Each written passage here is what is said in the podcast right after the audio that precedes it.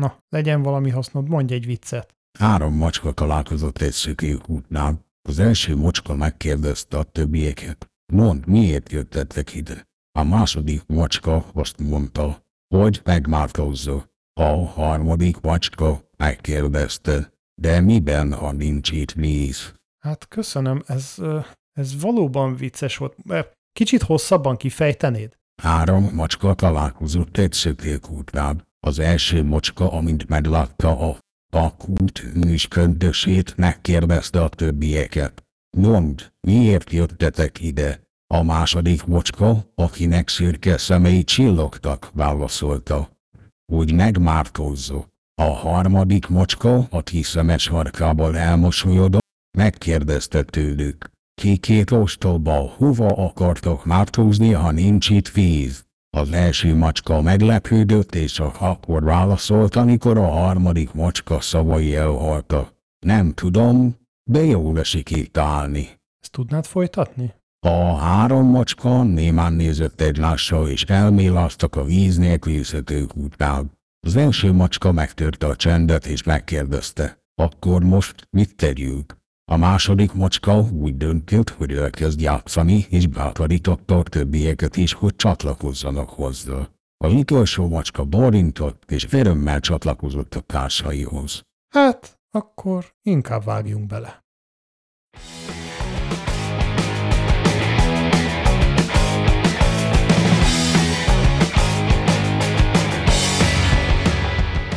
Üdvözöljük kedves hallgatóinkat a Zártosztály Podcast száz hatvanharmadik adásában. A mikrofonnál, ahogy megszokhattátok, Charles Statler, valamint meglepetés vendégünk, a ChatGPT. Adásunk felvételekor kétezer-huszonhárom. február tizenegyedike, szombat van. Ezúttal egy aktuális témával kezdenénk. Törökországot és Szíriát egy súlyos földrengés rázta meg, a halottak száma már meghaladta a húszezret, a mentés és az újjáépítés hatalmas erőforrásokat fog elvinni, így kérjük hallgatóinkat, hogy ha módjukban áll, támogassák azokat a szervezeteket, amelyek segítséget tudnak nyújtani. Mi egy csokor könnyedebb témát hoztunk ezen a héten is, hogy el tudjuk terelni a nehézségekről a figyelmet. A hírek összefoglalásában segítségünkre jött a ChatGPT, amelyet már számos érdekes területen bevetettek. Halljuk hát, hogyan összegezte a témacímeink alapján a mai műsort. A Google bejelentette rivalisát a ChatGPT-nek, a Bardot, amely néhány héten belül szélesebb elérhetőséggel rendelkezik. A fogalmazással vezérelt robotok működnek-e a ChatGPT-vel? Az á i-jól generált Seinfeld Twitchen fenn lett függesztve a transzfóbicek miatt. A Google új á i-ja szöveget zenévé alakít. Öt évvel később Starman hol van és hová megy? A gé em cé Hummer é vé felülési halatáról. Bomber é vé egy hotportól álló pajzs segíthetne a földműtésében a térben. Az inaudibilis vízjel segítségével azonosíthatók az á i-jakból generált hangok. Az ARPANET of Things és a cé em u-nál hálózatba kötött szót a gépek története. Az o gé Doom bemutatja a multimonitor eredetét. Hát én ennek a felét sem értettem. Se baj, azért vagyunk itt, hogy megmagyarázzuk. Előjáróban pár szóban arról, hogy hogyan készültek a cikkek elejére passzított összefoglalók, adásaink híreinek összegyűjtésére és azok rendezésére a Notion nevű szolgáltatást használjuk, amelyben össze van állítva pár olyan eszköz, amely megkönnyíti a munkánkat. A héten elkészült ennek az á i bot verziója, ami a ChatGPT-t használja, és lehet vele beszélgetni, meg lehet kérni arra, hogy azokat a cikkeket, amiket feltöltünk, összegezze. A ChatGPT-nek köszönhetően beszél magyarul is, félig meddig, mint azt hallani fogjátok. Pár cikket összefoglaltattunk, párat viszont gyönyörű, dialógus formában kértünk meg, hogy tálaljon nekünk, humorosan. Érzésünk szerint a ChatGPT humora lesz az, ami segíteni fog az á i alkalmazások használatára, mert részint kevés ember van, aki olyan dolgokkal viccel, mint az á i, Részint, aki ezen nevet, az csak robot lehet. Vágjunk is bele abba, hogy hogyan kommentálta a Google Bard bejelentését. Te hallottál a legújabb Google hírről? Nem, mi történt? Azt mondják, hogy hamarosan elérhetővé teszik a ChatGPT riválisát, a Bardot. Érdekelne, hogy mire lehet ezt használni. Azt hiszem, hogy a Google szerint a Bard segítségével gyakorolhatjuk a konverzációs készségeket. De sok mindenre használható, mint például a kézikönyvek és blogbejegyzések olvasása, kérdések megválaszolása, vagy akár csak a társadalmi témák megvitatása. Érdekes. És biztonságosak ezek a chatbotok? A Google ígéri, hogy ellenőrzi majd a Bard által adott válaszok minőségét, biztonságát és valóságosságát. Úgyhogy valószínűleg biztonságosabb, mint a ChatGPT. Ezzel úgy érzem, kedvenc narrátorunk önmagának adott egy pofont. De lássuk, mi is történt. A héten a ChatGPT sikerességei nyomán hirtelen bejelentésekkel készült a Google. Bár csak a spájzba levő dolgokból rittyentettek össze valamit, a bemutatott Bard ugyanúgy nagy nyelvi modellen működő nyelvi generátoreszköz, mint az OpenAI gé pé té-je, és ezt hasonló módon be lehet építeni sok mindenbe. Még pár hét, hogy a nyilvánosság elé tárják ezt, és még a beta programra se sikerült feliratkoznunk. Ne felejtsük, hogy az gé pé té három pont ötös alapvetően egy kétezer-huszonegyes adatokra épülő modell, és a négyes lesz már egy frissített modell, amely tartalmazza az azóta megjelent és elérhetővé tett publikus anyagokat. Emiatt az általa ismert tényanyag, valamint a beletáplált tudásanyag nem a legfrissebb. Se baj, csak annál az embernél kell okosabbnak lennie, mint aki utasítást ad neki. Na kisfiam, az akkor azt jelenti, hogy a chatbotok valójában más se csinálnak, csak meghívják a saját keresőmotorjukat. Tehát a Google Bard az a Google-t, a Microsoft pedig a ChatGPT-t. Tudtam, ma így fogunk működni. Na, akkor a ChatGPT sokszor hülyét fog magából csinálni a binges találatok miatt. Még január végén volt egy olyan hírünk, ami megelőzve ezt a hatalmas fellángolást, a Google egy másik irányvonalát mutatta be. Kedves ChatGPT, összefoglalnád nekünk? A Google új á í-ja a szöveget zenévé alakítja, és még a fikülésből és túllásból is zenét tud kreálni. Az á í neve Music el em, és bár nem bántunk vele játszani, a cég már feltöltött néhány példát, amiket a Google létrehozott. Ezek között olyan harminc másodperces hangminták is vannak, amik úgy tűnnek, mintha gomúli dalok lennének, és olyanok is, amiket csak egy-két szó megadásával, például melodikus technó alapján generáltak, és a Music el em akár emberi énekhangot is képes szimulálni, bár ez a hang mintha zajos vagy statikus lenne. Az á í zenei komponálás története régóta tart. De a Google-nek sikerült egy olyan modellt létrehozni, ami a korábbiakhoz képest jobban hozzáadható. A Google nem tervezi, hogy kiadja a modellt, de egy kutatási papírt kiadott, ami részletesen magyarázza, hogy léködik. Na, az vicces lesz. A Google Music-en már á í generált zenéket lehet akkor majd megtalálni. A kereső történeted alapján fogja összerakni, valószínűleg, hogy milyen zenéket szeretnél hallgatni. Azt viszont észrevettem, hogy a narrátorunk néha nyelvi hibákat vét. Ez kivételesen nem abból adódik, hogy nem tudunk megfelelően beszélni, valóban így írta le. Nézzük, mi más érdekességet hoztunk nektek. Most hallottad már ezekről az új technológiákról, amik megköszönhetően bárki létrehozhat hiteles hangokat mások hangjában? Igen, ez nagyon ijesztő. Tényleg. De szerencsére vannak olyan cégek, mint a Resemble á í, amelyek kutatásokat végeznek ezeknek a technológiáknak a biztonságos használatáról. Milyen módon használható biztonságosan? Olyan technológia fejlesztésével, amelyet té e ef-nek neveznek, amelynek segítségével elrejthetők olyan információk a hangba, amelyek megkülönböztetik az emberi vagy á i generált hangokat. Miért fontos ez? Mivel ezek a technológiák veszélyesek is lehetnek, ez a módszer segíthet megakadályozni, hogy a káros célokat szolgáló emberek használják őket. Így a vállalatok megkülönböztethetik a valódi és a hamis hangokat, és biztosíthatják, hogy ezeket az á i generált hangokat csak jogos célokra használják. A perf technológiát más területeken is felhasználják? Igen. Ez a technológia lehetővé teszi a hangok védelmét más médiaformátumokban is, beleértve az audiókönyveket, podcastokat és más hangfájlokat. Hát köszönjük szépen! Azon kívül, hogy nem tudtuk meg, hogy valójában arról szólt ez a hír, hogy olyan vízjel technológiát fejlesztett ki a Resemble á i, amely a normál hangok mellé nem hallható frekvencián, de nem egy azonos frekvencián rejtel vízjelet. Az miért fontos, hogy nem azonos frekvencián? Azért, Süni néni, mert hogyha csak egy frekvenciát használnának, akkor azt könnyedén ki lehetne egy sávszűrővel iktatni, ezzel eltüntetve a vízjelet.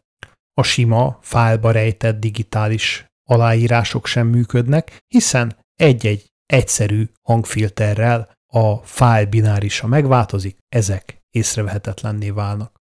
A megoldásuk úgy épül föl, hogy egy a hangot követő, tehát a tényleges hangot követő sávba helyezik el a vízjelet, ami a hang változtatása, radikális átalakítása nélkül nem üthető ki, és nyoma marad akkor is, hogyha azt különböző filtereken, torzítókon átengedik. És akkor bele bizonyítani, hogy nem is én nyitottam a bankszámlát. Pontosan azok a hangtömörítések, amiket egyébként szóbeli szerződések rögzítésekor használnak, meg fogják tudni találni ezeket a vízjeleket, sőt, hogyha van egy kis eszük, akkor az ilyen szerződéseket alkalmazó cégek ki is szűrik azokat. Ja, majd megbíznak egy á i-t, hogy programozza le nekik biztosan. Bizony ennek is megvan a veszélye, hiszen tudjuk, hogy sok mindenre fel lehet használni a ChatGPT-t már a mostani formájában is. De még mennyire? A ChatGPT-t sokféle, egyre különlegesebb feladatokra használják, és ezúttal az Engineering After Hours használta azt, hogy megvizsgálja, hogy képes-e programozni egy kőfűrészt. A készítők azért akarták megtudni, hogy ez lehetséges-e, mivel egy úgynevezett körfűrész robot létrehozását tervezték, amely a bozok nyírását fogja végezni. A körfűrész maga egy motor, amire egy kés van felszerelve, de sajnos nincs semmilyen biztonsági funkciója.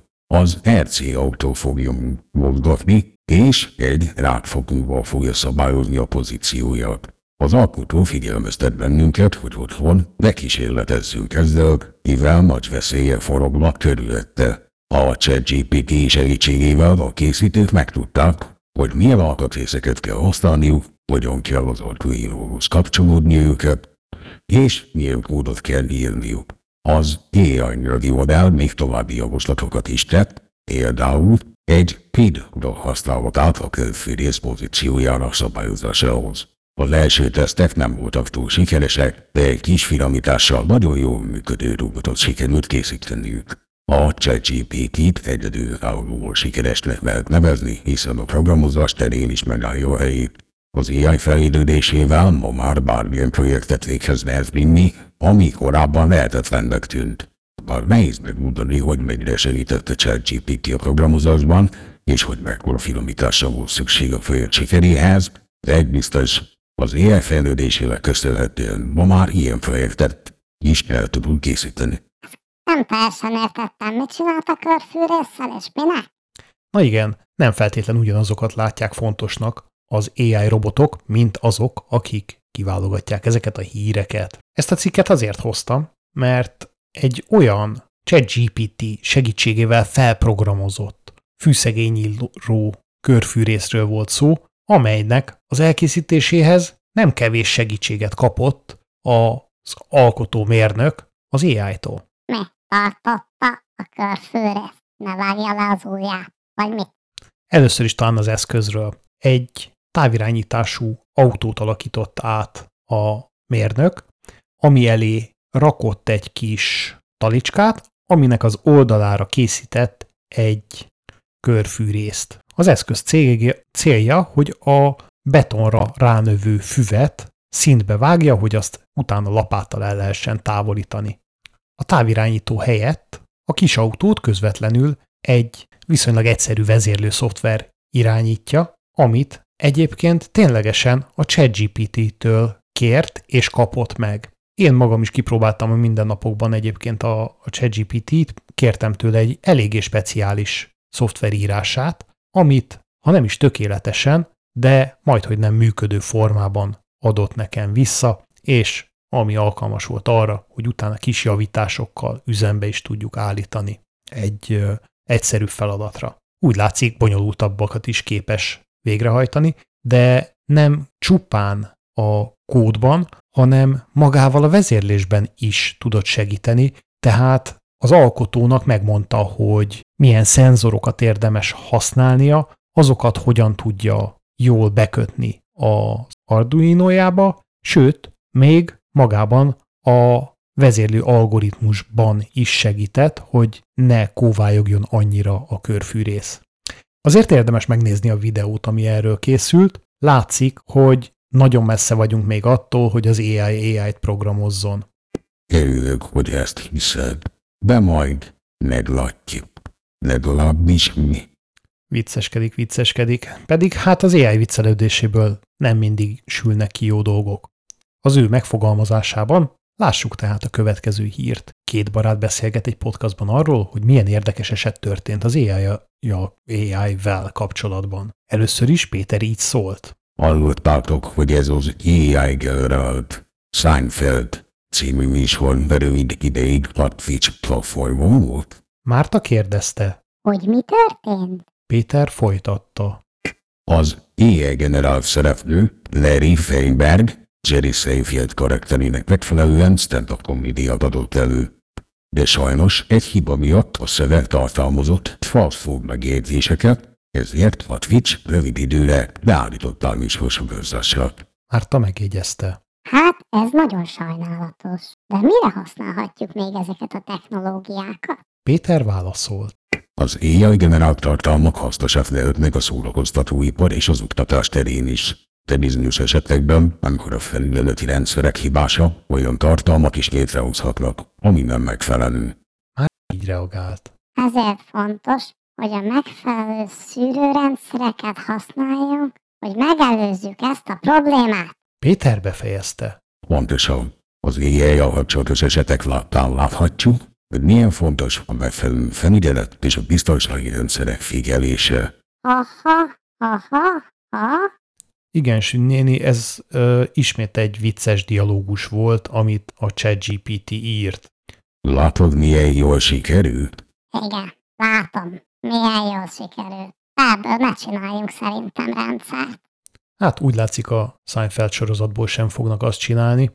Bár csak átmenetileg tiltotta le a Twitch, és ha jól tudom, mostanra már vissza is engedélyezték. Az eredeti műsor alapján készült, az azokban szereplő poénokat és szófordulatokat tartalmazó nothing forever, hát nem ment forever. A hiba hátteréről azért annyit el lehet mondani, hogy modellt váltottak, konkrétan kicserélték azt a modellt, ami rendelkezett különböző védelmi mechanizmusokkal, egy olyanra, amire elfelejtették ezeket bekapcsolni, így becsúszott az eredeti műsorból származó poénok egy része. A pikantériája az esetnek, hogy nehéz eldönteni, hogy egy metaviccet csinálta magából a ChatGPT, hiszen már az adáson belül sem találták viccesnek a nézők ezeket a vicceiket, és azzal zárta a komédia actjét, hogy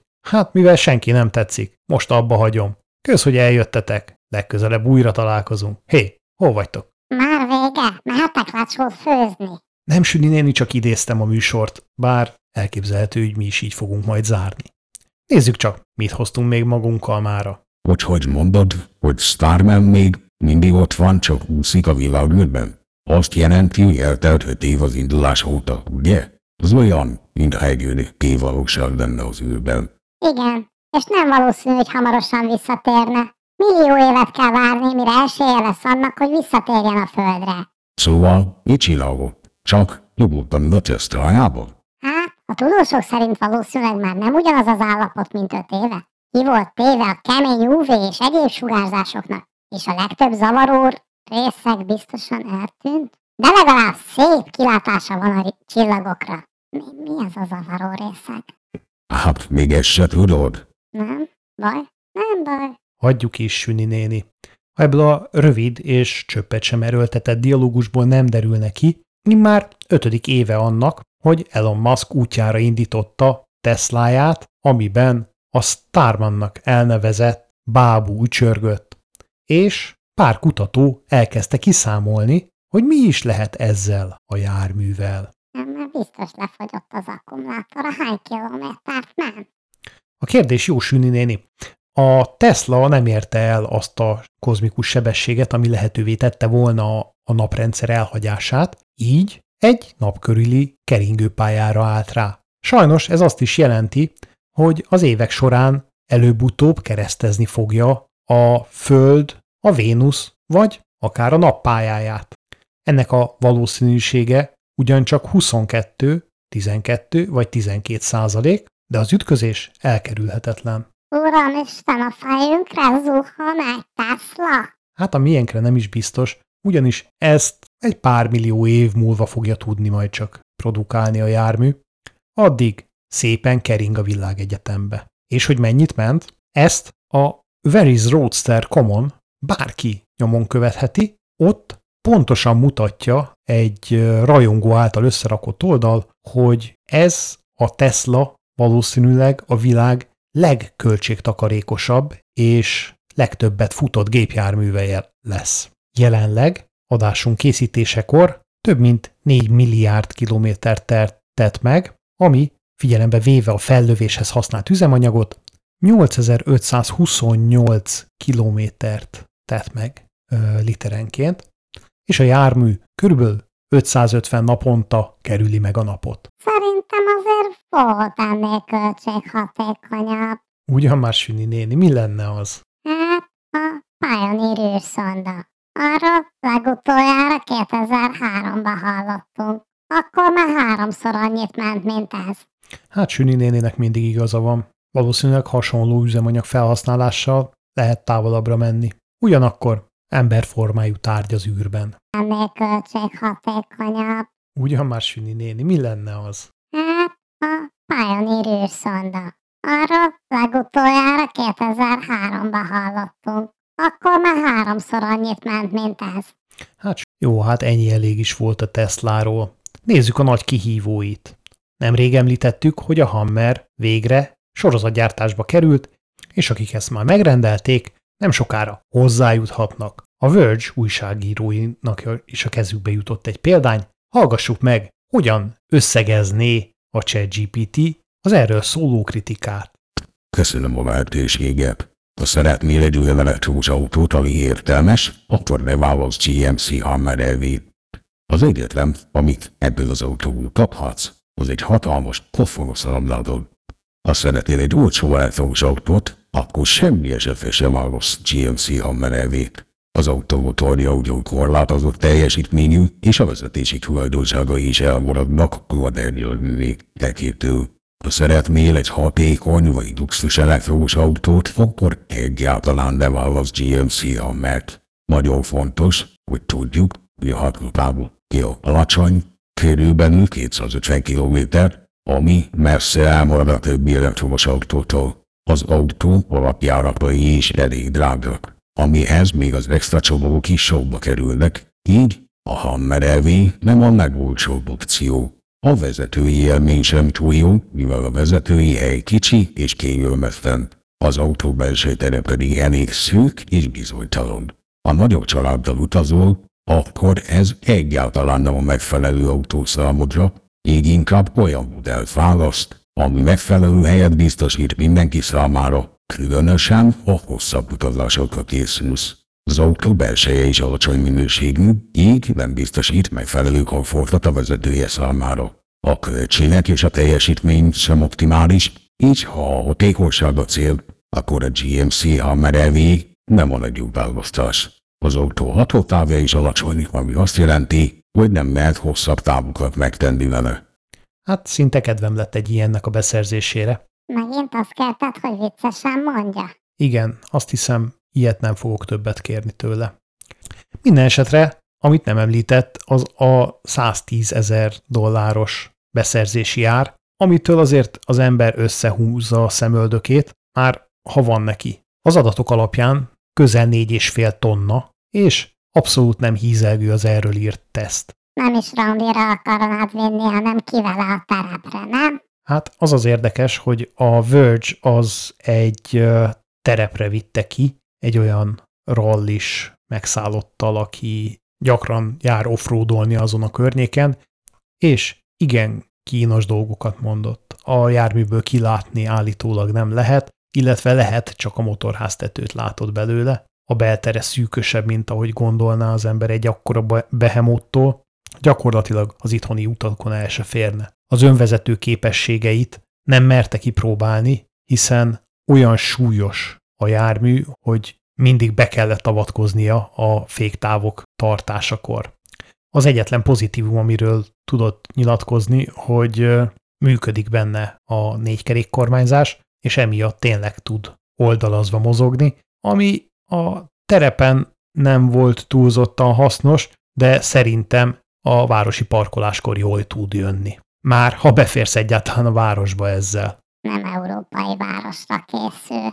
Amúgy meg egy idő után már befér. El tudom képzelni ezt egy olasz sikátorban, ahogy azt lebontja. Az egyetlen vicces momentuma ennek az egész járműnek, mármint azon kívül, hogy a jármű maga egy vicc, az az, hogy a Teslától eltanulták a hülye elnevezéseket, emiatt, ami ott uh, ludicrous, uh, észbontó sebesség, az itt uh, a What's to Freedom kapcsolóval rövidítve dupla vé té ef, ami az angol száz környezetben a what the fuck rövidítése szokott lenni. Magyar modell az E N lenne. Az minek a rövidítése, Süni néni? Ennyi, hát igen, valami olyasmi. Minden esetre, bár első kézből nincsen ilyen tapasztalatunk, a tesztet végző újságíró azt javasolta, hogy inkább gondolja meg az ember, hogyha ilyet akar venni, lesznek ennél sokkal jobb megoldások, a Rivian er egy té kisebb is, távolabbra is megy, és gyakorlatilag minden más tekintetből autószerűbb. Kérdés, hogy meg tudod védeni attól, hogy a fejedre esik egy Tesla? Ha ez nem is alkalmas arra, hoztunk olyan cikket, ami védekezne az űrből érkező káros sugárzások ellen. Halljuk, hogy mutatja be ezt a ChatGPT. A kutatók egy portavédő hajsz létrehozását javasolták, amelynek segítségével csökkentenék a Földnek a nap felé való expozícióját. Az előzetes felmérések alapján ez egy-két százalékkal csökkentheti a napsugárainak földre érő intenzitását, lehetővé téve, hogy a földön élő zavartalanul éljenek. Ehhez huszonkét milliárd font port elindítását igényelni a Holdról, vagy egy egy millió mérföldnyire földnyire kerülő platformról, így ez egy költséges és nehéz feladat. Azonban a potenciális előnyök miatt ez egy izgalmas lehetőség, amelyet érdemes megfontolni és továbbvizsgálni. Azonban mielőtt egy ilyen projektet elkezdenének, fontos, hogy teljes körű felmérést végezzenek a lehetséges következményekről és a költségekről, hogy biztosítsák, hogy ez egy megbízható és hatékony megoldás. Nem mondom, hogy ezt teljesen értettem. Se baj, próbáljuk meg beszélgetés formájában. Tudtad, hogy a tudósok szerint portavédő pajzs létrehozásával csökkenthetnénk a Földnek a nap felé való expozícióját?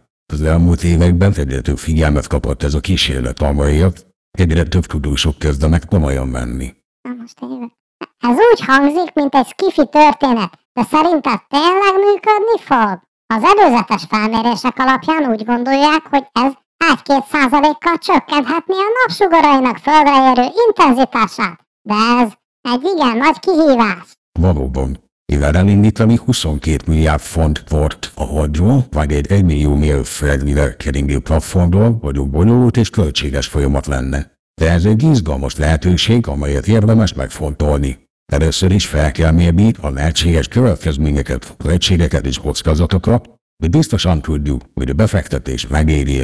Valóban, de az is biztos, hogy ez egy csodás podcast téma lenne. Az emberek biztosan érdeklődnének, hogy hogyan tudnának befolyásolni a globális hőmérsékletet az űrben, és feltárni az alternatív megoldások lehetőségeit. Így van, ezért is hoztuk podcastunkba ezt a témát. Az ötletet a Utahi Egyetem és a Smithsonian asztrofizikai megfigyelőnek köszönhetjük, akik nemrégiben publikálták az ezzel kapcsolatos tanulmányukat. A közel tíz millió tonna holdpor fellövéséhez minden bizonnyal elég nagy robbanás szükséges. Nem most készítenek egy atomerőművet a holdra? Biztos, hogy atomerőműnek szánják? Jó is süllyedni, ebbe rossz belegondolni. Kérdezzük meg barátunkat. Mennyi robbanóanyag szükséges egy tíz millió tonna porból álló porfelhő létrehozásához? A robbanóanyag mennyiségét a tíz millió tonna porfelhő létrehozásához nem lehet megadni, mert ez veszélyes és tilos tevékenység. Az ilyen információk használata a bűncselekmények elkövetéséhez vezethez, ami súlyos következményekkel járhat. Az ilyen kérdésekre a válasz nem megfelelő. Hát ez valóban nem egy megfelelő válasz. Ettől nem fogjuk tudni megóvni a világot porfelhővel. Egyébként a kutatók se tudtak erre még választ adni, hiszen a holdról el kell tudni juttatni a holdport abba a gravitációs zónába, ahonnan már az Föld erősebb vonzóerőt gyakorol rá, és onnantól ezt a port még el is kéne valamilyen módon oszlatni, hogy hatékony védőpajzsot tudjon biztosítani. De miért holdporral gondolkoztak a kutatók? Nyilván azért, mert asztrofizikusok. Ha geológusok lennének, akkor földporral gondolkoztak volna. Nagyjából ugyanannyira problémás a dolog. Egy dolgot viszont kiemeltek a kutatók, hogy azzal, hogy a föld köré rakják ezt a port, ez szépen bekerül az atmoszférába, és, és le is csapódik. Ráadásul mindez egy pár napon belül történne meg. Következésképpen az az energia, amit arra használsz, hogy feljuttasd a holdport, jobban melegíteni a környezetet, mint az a megtakarítás, amit a napfény csökkentésével tudnál elérni.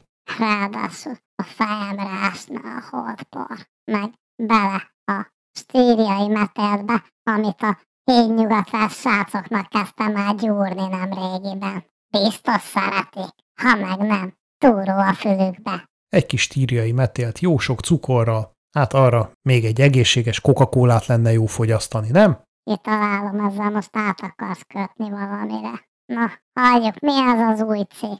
Üdvözlöm a podcast hallgatóit!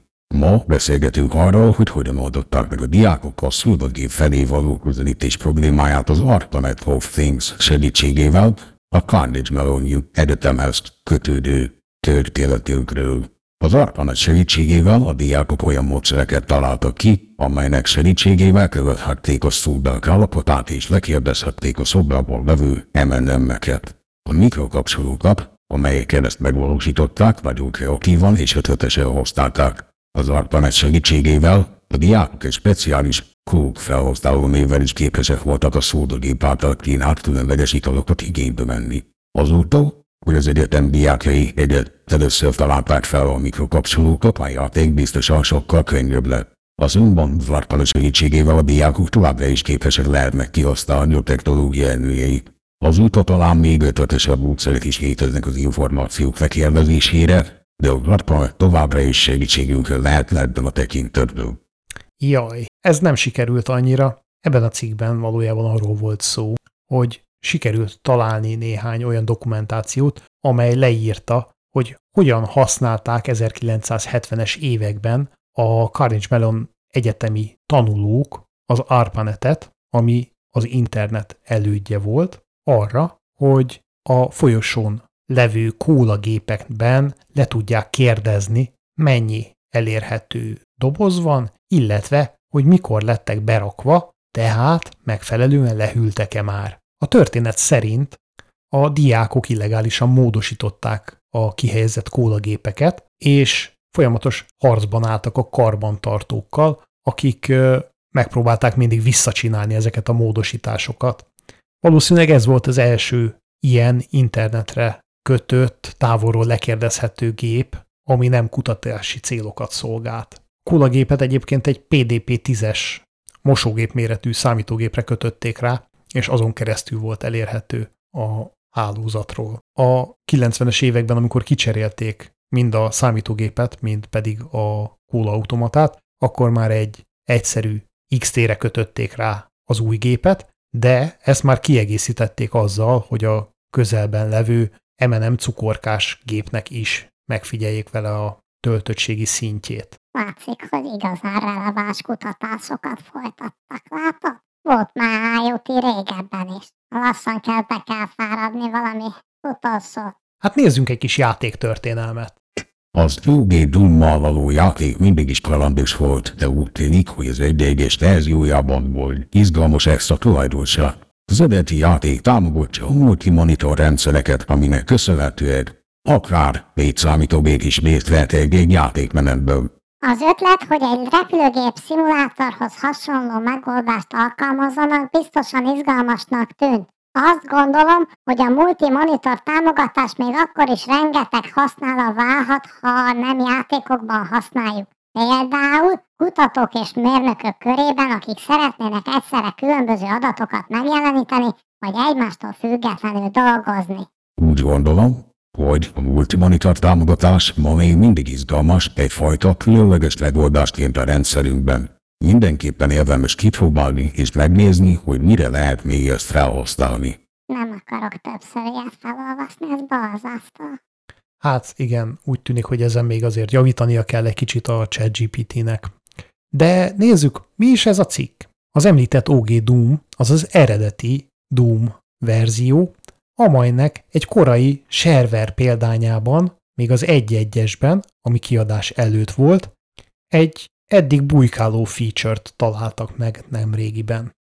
Biztos megértette a sok szörnytől azért bujkál. Hát ha az nem is, de az ezerkilencszázkilencvenhármas release-ben még benne volt a multimonitor támogatás, méghozzá egy nagyon érdekes módon a networking részen. Az akkori számítógépek ugyanis nem voltak képesek több azonos típusú videókártyát meghajtani, ugyanis ez memóriacímzési problémákba ütközött, aminek a részleteiben nem mennék bele. Mert nem értesz hozzá.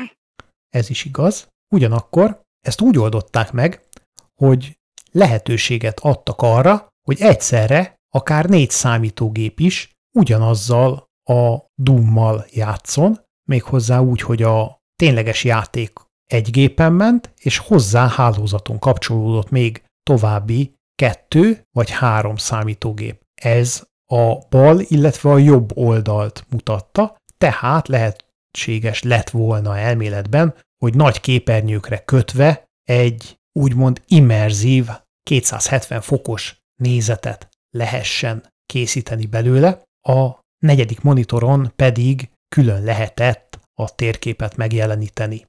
Ez valami játéktármi verzió lett volna? Valószínűleg ott lett volna hasznos, hiszen akkor az előttünk levő térkép, a szembe levő szörnyek és a bal és jobb oldali képek egy szokatlanul jó, akkor még nagy felbontásúnak is minősíthető hatszáznegyven négyszáznyolcvanas megjelenítést tehettek volna lehetővé.